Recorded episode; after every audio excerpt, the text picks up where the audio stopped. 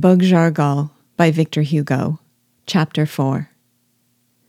Although born in France, I was sent at an early age to Santo Domingo, to the care of an uncle, a very rich colonist whose daughter I was to marry. My uncle's plantations were in the plains of Acul, near Fort Galifet. The position of the estate, which no doubt you wonder at my describing so minutely, was one of the causes of all our disasters and the eventual total ruin of our whole family. 800 Negro slaves cultivated the enormous domains of my uncle. I assure you that the sad condition of these slaves was aggravated by the hardness of their master. My uncle was one of the happily small number of planters from whom despotic power had taken away the gentler feelings of humanity. He was accustomed to see his most trifling command unhesitatingly obeyed, and the slightest delay on the part of his slaves in carrying it out was punished with the harshest severity, whilst the intercession of the children did not allay his anger. We were too often obliged to rest satisfied by secretly assuaging the injuries which we were powerless to prevent. How fine phrases these, said Henri in a whisper leaning towards his neighbor. Come, I hope that the captain will not pass over the misfortunes of the half blacks without some criticisms on the duties of humanity, etc. He should at least be equal to the Massiac Club. I thank you, Henri, for saving me from making that mistake, said D'Auverney coldly, for he had overheard him. Then he continued. Amongst the multitude of his slaves, one only had found favor in my uncle's sight. This was a half caste Spanish dwarf, a griffe de couleur, who had been given him by Lord Effingham, the governor of Jamaica. My uncle, who had for many years resided in Brazil and had adopted the luxurious habits of the Portuguese, loved to surround himself with an establishment that was in keeping with his wealth. A number of slaves dressed in the uniform of European servants gave the house a princely appearance. In order that nothing should be wanting, he had made the slave presented to him by Lord Effingham his fool, in imitation of the feudal lords who had jesters attached to their households. I must say that the choice was singularly happy.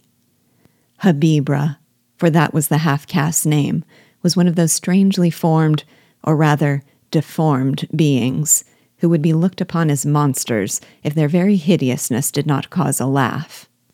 This ill featured dwarf was short and fat, but moved with wondrous activity upon a pair of slender limbs, which, when he sat down, bent under him like the legs of a spider. His enormous head, covered with a mass of red curly wool, was stuck between his shoulders, whilst his ears were so large that Habibrah's comrades were in the habit of saying that he used them to wipe his eyes when he wept. On his face there was always a grin, which was continually changing its character, and which caused his ugliness to be of an ever varying description. My uncle was fond of him because of his extreme hideousness and his inextinguishable gaiety. Habibrah was his favorite. Whilst the other slaves were overwhelmed with work, Habibrah's sole duty was to carry behind his master a large fan, made of the feathers of the bird of paradise, to keep away the sandflies and the mosquitoes. My uncle made him eat at his feet on a reed mat, and fed him with tidbits from his own plate. Habibrah appeared to appreciate all these acts of kindness. He was accustomed to these privileges, and at the slightest sign from my uncle, he would run to him with the agility of a monkey and the docility of a dog. I did not like this slave.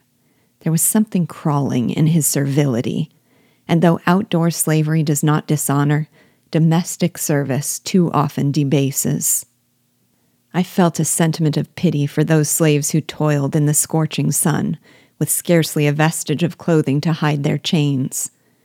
But this deformed clown this lazy slave, filled me with contempt, with his garments ornamented with gold lace and adorned with bells.